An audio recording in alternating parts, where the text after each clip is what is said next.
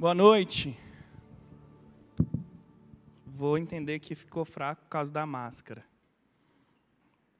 É. Gente, muito legal estar aqui com vocês. É... Estou super feliz com tudo que Deus tem falado durante des... essa série. Hoje estou bem feliz porque vou estar aqui podendo falar com vocês. É... Carlos, está vazando algo aqui para mim no retorno. Valeu. É... Eu estou feliz porque eu vou poder compartilhar algo que Deus tem falado comigo e espero que Ele fale com você também.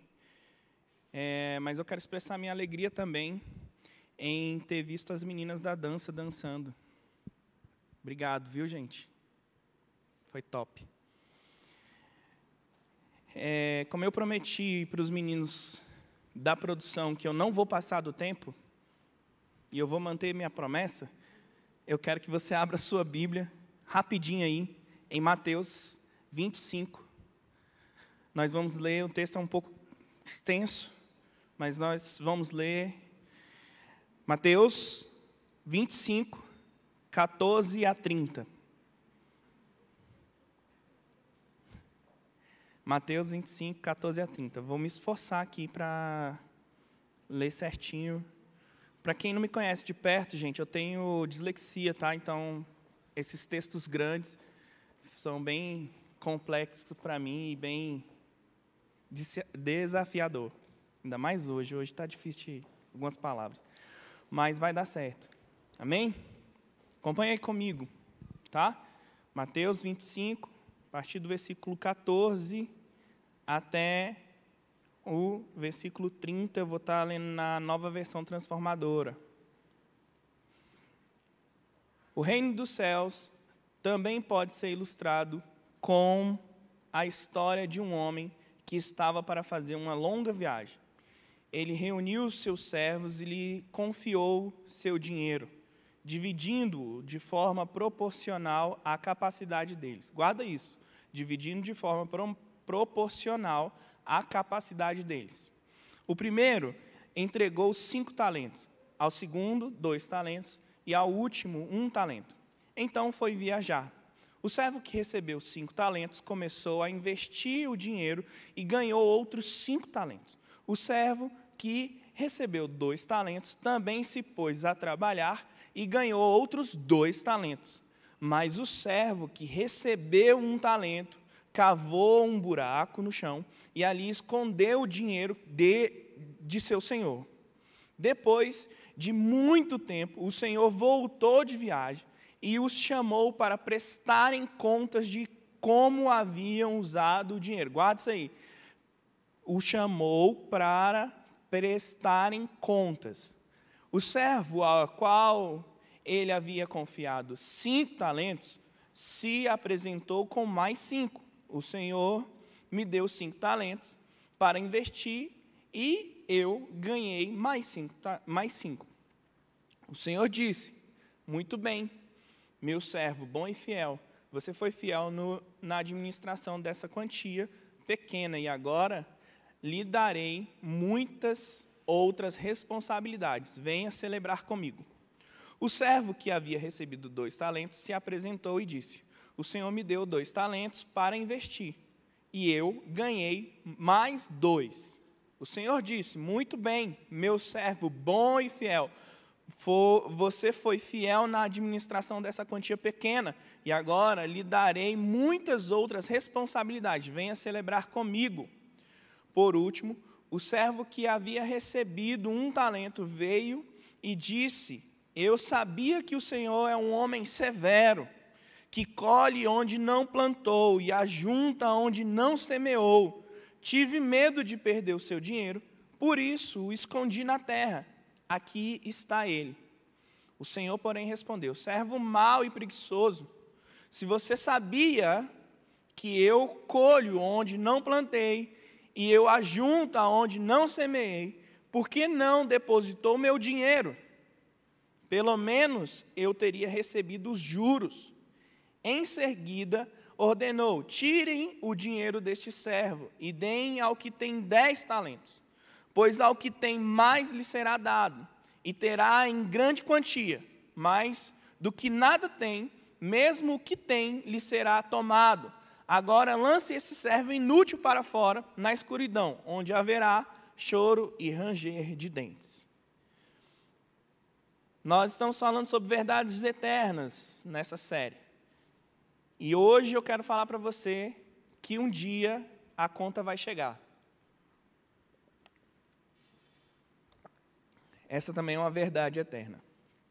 Por mais que te contem outra coisa, um dia você vai ter que prestar contas ao Senhor.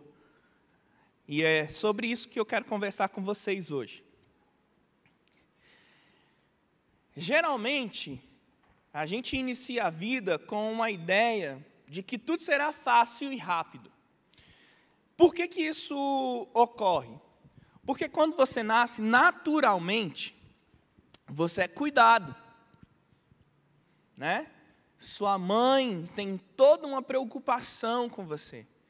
E eu lembro disso, porque a Ellen ficou muito mais sensível quando a Ana Luísa nasceu. Então, às vezes, a Ana Luísa virava no berço, a Ellen já acordava. Falou assim, acordou, a menina está acordada. Então, a mãe adquire superpoderes, e aí ela começa a ter uma audição supersônica, assim, ela consegue ouvir até o mínimo ruído. Os seus pais, naturalmente, começam a cuidar de você. Foi assim, minha mãe e meu pai também cuidaram de mim. E aí você começa a pensar que as coisas vão ser sempre assim, porque você tem comida na hora, roupa lavada, cama arrumada, sim ou não? Quando vocês eram menor, duvido, quem arrumava a cama aqui com quatro anos de idade? Brad, baixa essa mão, vi.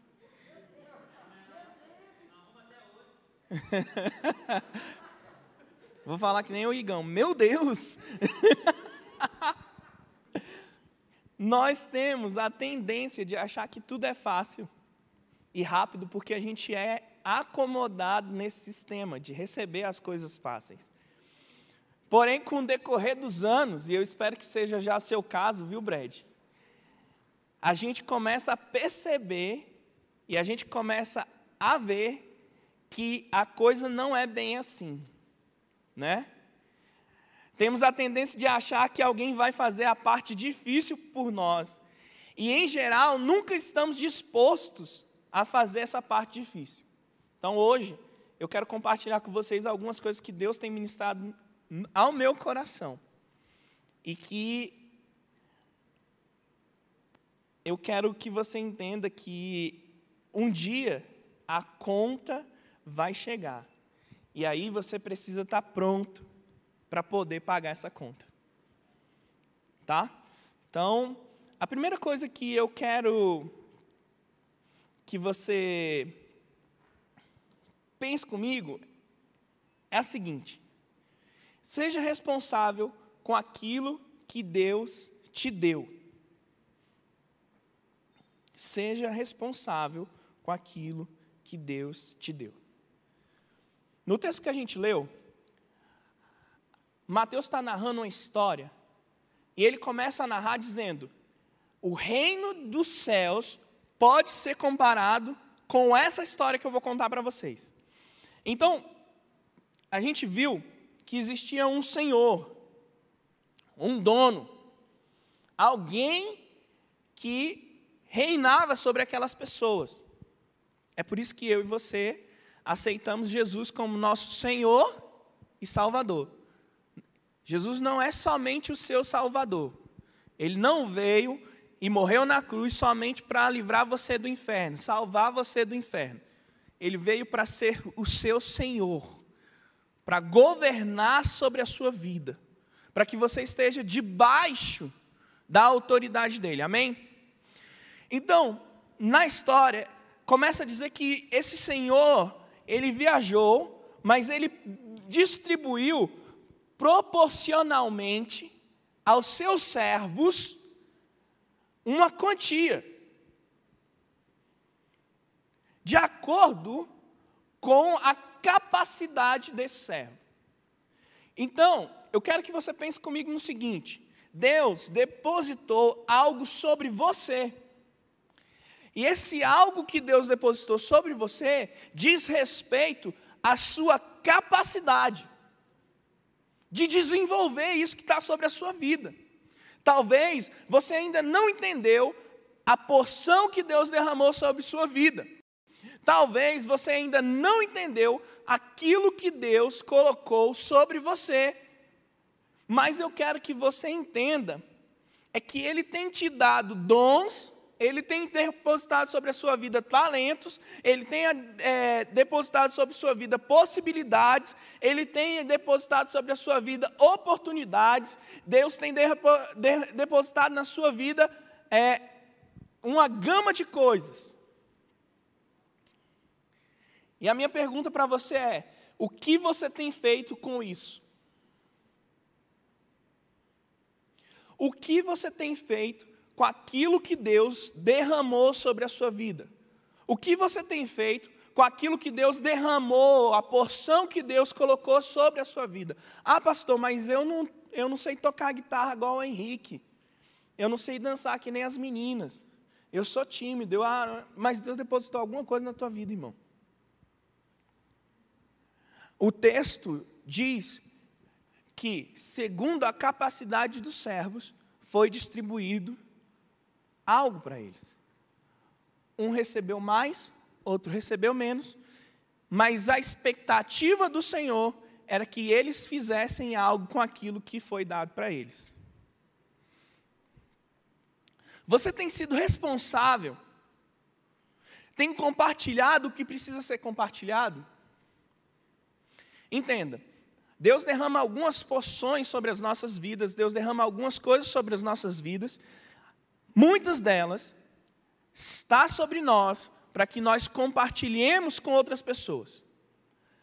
Mas muitas outras coisas, elas ficam somente com você. Ela serve para que você cresça, ela serve para que você amadureça, ela serve para que você desenvolva, você.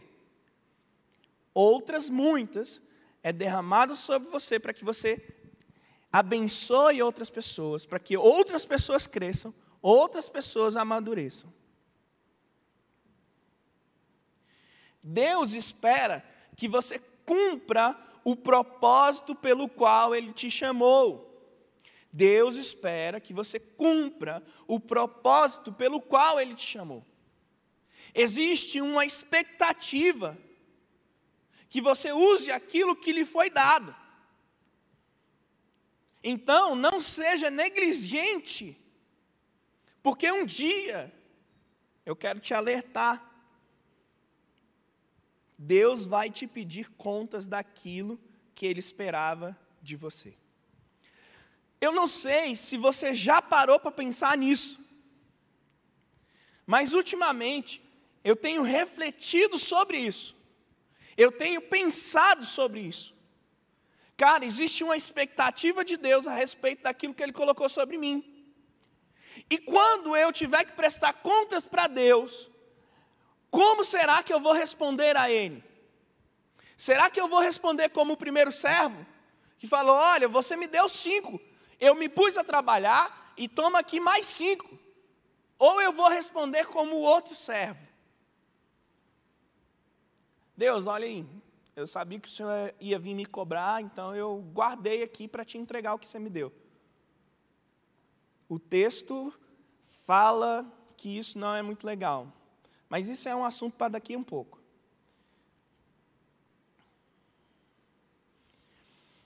Não ache que, que porque Deus é um Deus de amor, um Deus de graça, de misericórdia, que Ele não vai requerer de nós aquilo que se esperava de nós.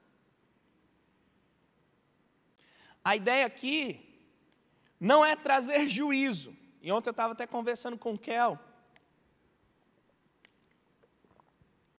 Tive um tempo precioso. Muito bom. A gente tem que fazer mais vezes, Kel. Aquela torta estava top. Eu estava falando para ele, cara, eu vou pregar amanhã, mas eu preciso falar de uma verdade eterna, mas não tem como fugir, vai ter que dar uma chicotada aí, irmão. O texto não dá brecha, ele, ele mostra, ele coloca a gente na parede, sabe?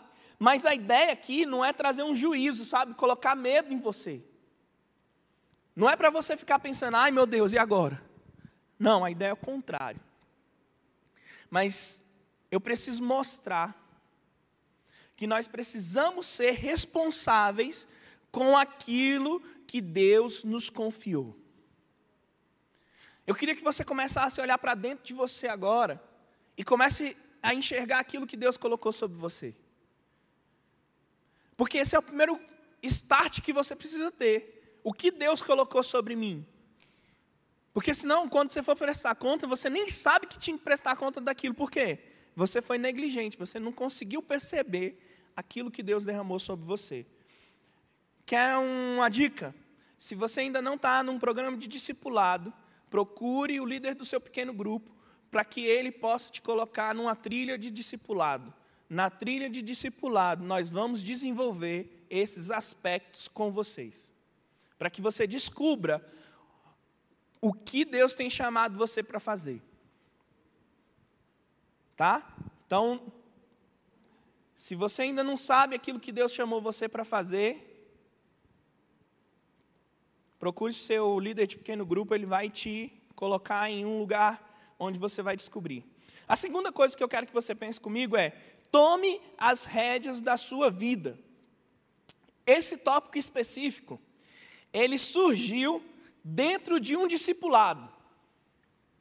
Para você ver, Deus está falando comigo tem muito tempo. E eu acho muito legal, porque Deus não fala comigo assim, ah, barba... fale isso. Não. Às vezes eu estou conversando com alguém, ou eu estou discipulando alguém, e a verdade eterna vem e faz assim, ó, é isso. E eu estava num discipulado com uma pessoa, e ela vai lembrar disso. E é isso que eu quero compartilhar com você. Tome as rédeas da sua vida. Tome as rédeas da sua vida. Sabe por quê? Deus espera que eu e você tomemos as rédeas das nossas vidas. Deus espera que nós vivamos, sim, uma vida guiada pelo Espírito. Mas Ele quer que sejamos responsáveis com aquilo que Ele nos confiou. Foi o que eu falei ainda há pouco. E com as nossas decisões, a gente pode cumprir aquilo que Ele espera que nós façamos. Sem que a gente fique confiando que alguém ou alguma coisa vai resolver de forma milagrosa o que eu preciso fazer. Você já se deparou numa situação assim? Em que você tem que fazer algo, mas você não sabe o que vai fazer e você espera que alguém faça por você? Eu já. Várias vezes. Dentro de mim, alguém falava assim, não faz nada, alguém vai resolver. O outro lado de mim falava assim, você precisa resolver. E eu ficava, eu resolvo ou espero alguém resolver? Eu resolvo ou espero alguém resolver? Sabe o que é que acontece? Se você não fizer nada, alguém ou a circunstância vai fazer. E aí você não tem controle sobre isso. Você vai ter que seguir o fluxo. Agora, se você decide, você tem o controle do que precisa ser feito. Porque foi você que decidiu. Você sabe o caminho que precisa percorrer. Ou pelo menos tem uma noção de como percorrer. Existe um, um ditado na área militar, que é a síndrome do uniforme vazio. Que diz exatamente isso. Se você não fizer, alguém ou alguma circunstância vai fazer. Então, faça você. Seja o protagonista da sua vida. Deus te deu livre agência. Ou para alguns, livre arbítrio. Para você decidir. Para você tomar a decisão. para você falar, não, eu vou seguir por aqui. Teve uma época da minha vida que eu tinha que tomar uma decisão muito difícil. E eu não sabia como tomar essa decisão. E se você tem uma decisão difícil que você precisa tomar e você não sabe como fazer, a primeira coisa que você precisa fazer é orar.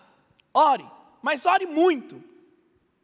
A segunda coisa que você precisa fazer é converse com pessoas mais experiência, mais experientes que você. E aqui a gente tem um ponto sensível. Porque a nossa galera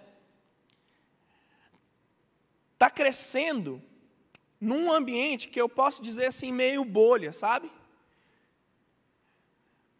Está se perdendo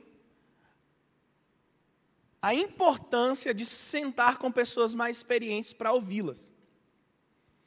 Muitas vezes nós não queremos sentar com quem é mais velho para ouvir o que ele tem a dizer. A gente fica pensando, não, eles não têm nada a acrescentar, o tempo mudou, a mente dele é ultrapassada. Cara, não faça isso. Então, a segunda coisa que você precisa fazer é sentar com alguém mais experiente com você para pedir conselho. A Bíblia fala que na multidão de conselhos se ganha a guerra. Então, você precisa orar muito, se aconselhar bastante e depois tomar uma decisão que é sua.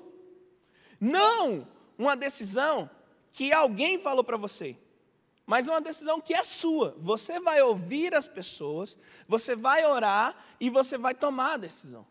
E eu precisava tomar essa decisão. E aí, quando eu conversei com os, com os meus mentores, e eu expunha para eles a situação, e eu falava, cara, eu não consigo ver uma resposta.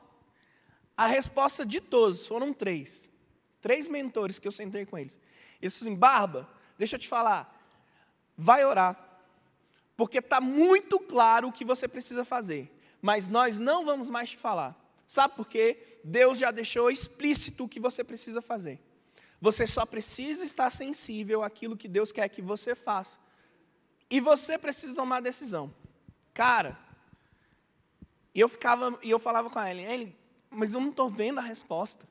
Eu não estou vendo o caminho. E todo mundo falava para mim e para ela, ah, só vocês não estão enxergando. A resposta está aí, está fácil. E eu olhava e falava assim, meu Deus, como é que eu vou tomar essa decisão? Mas, na verdade, sabe o que, que era? Não era que a gente não estava vendo. É que a gente estava com medo de decidir. Então, não tenha medo. Deus espera que você tome essa decisão. As coisas não vão acontecer por mágica. Você não vai saber qual é o seu propósito e o seu chamado sem fazer nada. Então, busque fazer com que aquilo que você já carrega na sua vida abençoe as pessoas ao seu redor. Comece a exercitar. Lembre-se, é na caminhada que se descobre o seu verdadeiro potencial. Não fique pensando que você vai chegar no seu potencial máximo para exercitar. Não é assim que funciona. Comece a caminhar, porque na caminhada você vai descobrir que você pode muito mais do que você imagina. Então comece a caminhar, tomar decisões, é, desenvolver talentos, habilidades, aproveitar oportunidades e abençoar pessoas que você vai ver como você tem um potencial e como você pode ser mais do que você imaginava. Terceira coisa que eu quero conversar com você, que Deus também falou muito comigo, e isso faz parte de quem nós somos como Koinonia jovem, é conheça a Deus, mas não haja como se não o conhecesse. Conheça a Deus, mas não haja como se não o conhecesse. No texto que nós lemos, nós vimos que o servo infiel, o último servo, conhecia o Senhor. Porém, as suas atitudes foi a de alguém que não conhecia ao seu Senhor. Se você ainda está com sua Bíblia aberta, volta lá no versículo vinte e seis.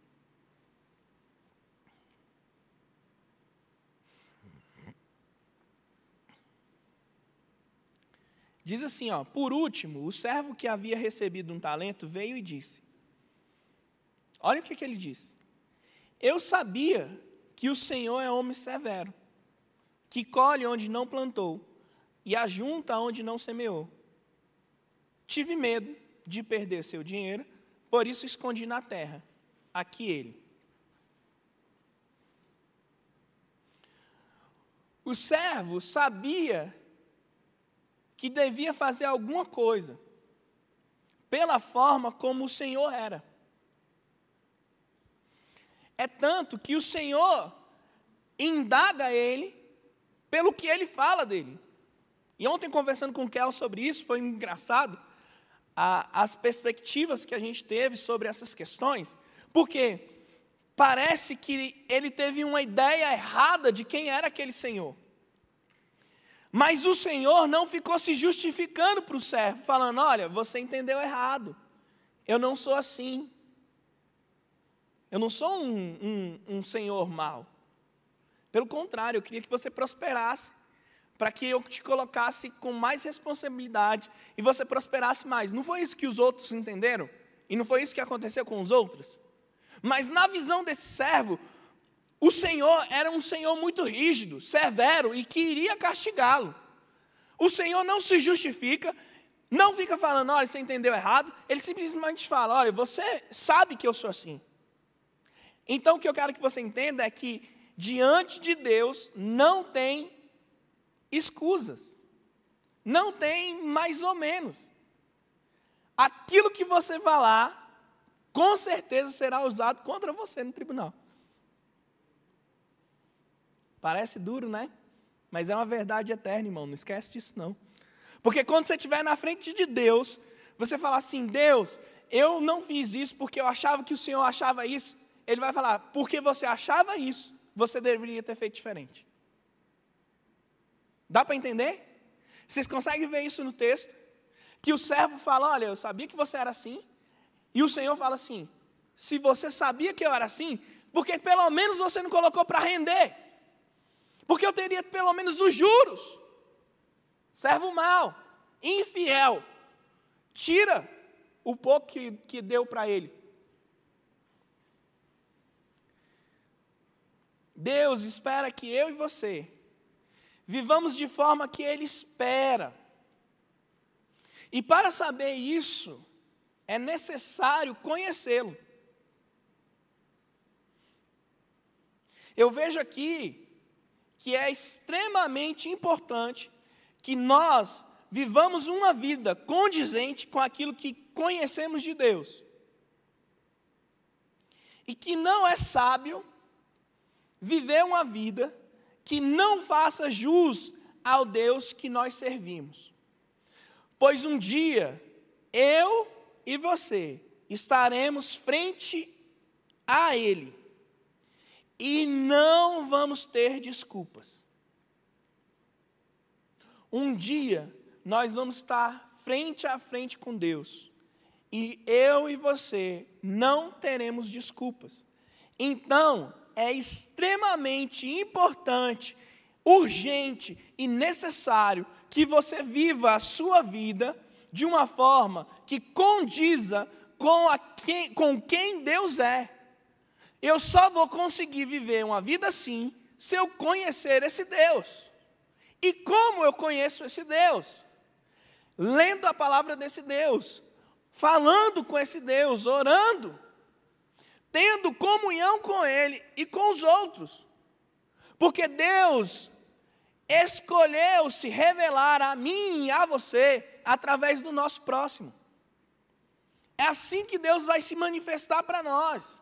É assim que Deus age. Através da palavra dEle, através da oração e através da relação dos irmãos. Então, busque conhecer a Deus. Busque conhecer esse Deus que depositou algo sobre a sua vida, que tem uma expectativa sobre o que você vai fazer com isso que Ele depositou sobre a sua vida, que tem uma expectativa não somente dEle, mas de toda a criação, que você se manifeste. É isso que vai dizer em Romanos, que existe uma grande expectativa da criação para a manifestação dos filhos de Deus. Então não é somente Deus que espera algo de você. A criação ao nosso redor espera que você faça algo com aquilo que Deus depositou sobre a sua vida. E um dia a conta vai chegar, irmão. E você tem que estar preparado para puxar a carteira e falar, passa no débito. Porque não vai ter crédito não, irmão. Talvez um Pix. E olha lá. Eu quero concluir dizendo, assuma o protagonismo da sua vida, da sua história. Não fique esperando pelos outros. Tampouco deixe que as circunstâncias da vida decida por você. Ou decida o rumo da sua vida. Deus espera que você seja responsável com aquilo que Ele derramou sobre você. E deixa eu só abrir um parênteses. Sabe, tudo que Deus derrama sobre nós é precioso. Hoje eu estava arrumando a minha biblioteca. Eu tenho toque, então eu estava muito agoniado, porque a gente mudou e a gente encaixou os livros por tamanho. E eu não sabia onde estava nada. Eu preciso que esteja por assuntos. E aí eu separei por assuntos e eu peguei um livro que falou muito com, com a gente, dizendo assim, precioso demais para que se perca. É um livro para missionários e tal. E eu fiquei refletindo, eu falei, cara, tudo que Deus derrama sobre nós é precioso demais para que a gente possa perder, sabe? Deus derramou algo tão precioso sobre a sua vida e às vezes você está enterrando, sabe? Está enterrando no talento que Deus te deu, irmão. Para com isso, cara. Tem alguém precisando que você manifeste esse talento. Tem alguém precisando que você manifeste esse dom. Que você manifeste essa habilidade, sabe? Deus está abrindo portas para que você entre e seja um agente dele ali, para abençoar pessoas. E às vezes você está falando assim, não, eu vou esconder aqui, não vou fazer não, porque, sabe, né? Deus não gosta que a gente brinque com as coisas dele, então, se não é para, eu vou fazer de qualquer jeito, não. Deus espera, então, que você seja responsável com aquilo que Ele tem te dado. E um dia Ele vai pedir contas de tudo que Ele te deu. E talvez você não saiba, mas essa é uma verdade eterna. É você que vai prestar contas. Não vai ser o seu pastor, não vai ser o seu pai, não vai ser a sua mãe, não vai ser o seu irmão mais velho, ou o seu irmão mais novo, ou, que, ou o seu esposo ou a sua esposa. É você que vai prestar contas. Então, não fique é, de uma forma, como eu posso dizer, deixando a vida te levar. Conduza a sua vida. Porque lá no céu, quando você estiver de frente de Deus, você não vai poder falar assim, ah, mas Deus, foi porque naquele dia eu estava com dor de dente. Deus vai falar assim, não, quem tem que prestar conta não é a circunstância, é você. Ah, Deus, foi meu pai, não. Ah, foi o pa... Não. Foi a... Não. É você, irmão. Fique em pé, vamos orar.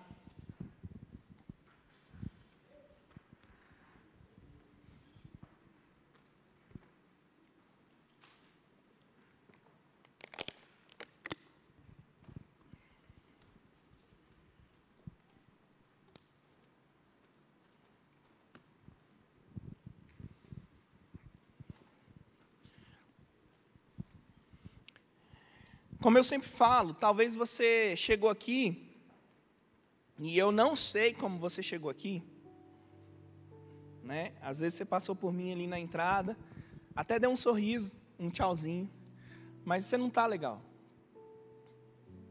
Ou às vezes você está, tipo, até de boa, cara, tá massa. Mas talvez você chegou aqui e não sabe para onde vai. Assim, cara, eu estou totalmente perdido. Não sei o que fazer da minha vida. Não sei o que eu vou ser agora que eu cresci. Eu não sei... Você pregou aí, pastor, mas eu não sei o que Deus derramou sobre a minha vida. Eu não sei mais nada. Eu só estou vindo aqui mesmo. Porque tem uns amigos, é legal e tal. Gosto da música.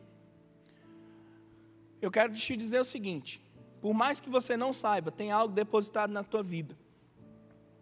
E se você não sabe, irmão, corre para descobrir. Se o teu caso é esse, de que você não sabe, eu queria que você fosse sincero com Deus agora e fizesse uma oração. Fizesse uma oração assim: Deus, me mostra o que o Senhor tem derramado sobre a minha vida, para que eu seja responsável com isso. Para que eu possa conduzir a minha vida da melhor forma possível, para que no dia que eu me apresentar ao Senhor, eu seja chamado de servo bom e fiel. Se o seu caso é o outro, você já sabe o que você deve fazer, mas as circunstâncias te impediram de fazer, ou você está cansado, ou você está frustrado com alguma coisa, e você não quer mais fazer, e você não quer mais... Eu queria te convidar, melhor, eu quero te convocar a renunciar esse pensamento de eu não quero, eu não dou conta, eu não vou fazer. Renunciar, jogar fora e pedir: Deus, me dá novo ânimo. Eu quero ser zeloso com aquilo que o Senhor derramou sobre a minha vida e eu quero ser responsável, porque no dia... do grande juízo, eu quero estar de frente com o Senhor e falar: aqui está aquilo que o Senhor confiou a mim, e eu quero ouvir: Senhor, servo bom e fiel, foste fiel no pouco, e agora eu vou te colocar no, mundo, no muito, entra para o gozo do seu Pai. Então, feche seus olhos e comece a orar, comece a orar, esse é o momento de você e Deus. Eu vou orar aqui também, mas esse momento é um momento que você expressa e aplica aquilo que você acabou de ouvir. O que você vai fazer com isso que você acabou de ouvir? Você só vai falar assim: beleza, valeu, mas não é para mim? Ou você vai tomar uma atitude?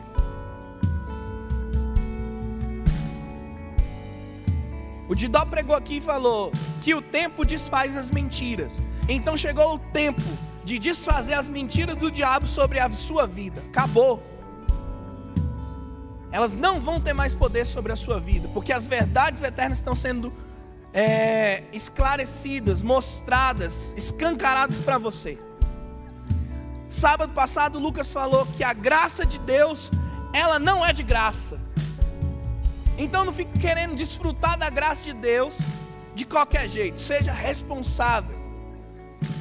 Porque assim como Deus derramou a graça dele, o amor dele, a misericórdia dele sobre você, ele também derramou sobre você dons e talentos, e ele vai te pedir contas sobre isso. Então não fique pensando que porque Deus é um Deus de amor, um Deus de graça, de misericórdia, que está tudo certo você chegar lá de mãos vazias. A Bíblia diz que não é assim. Então tome uma postura agora. Tome uma postura agora. Comece a ter atitude, a tomar as rédeas da sua vida.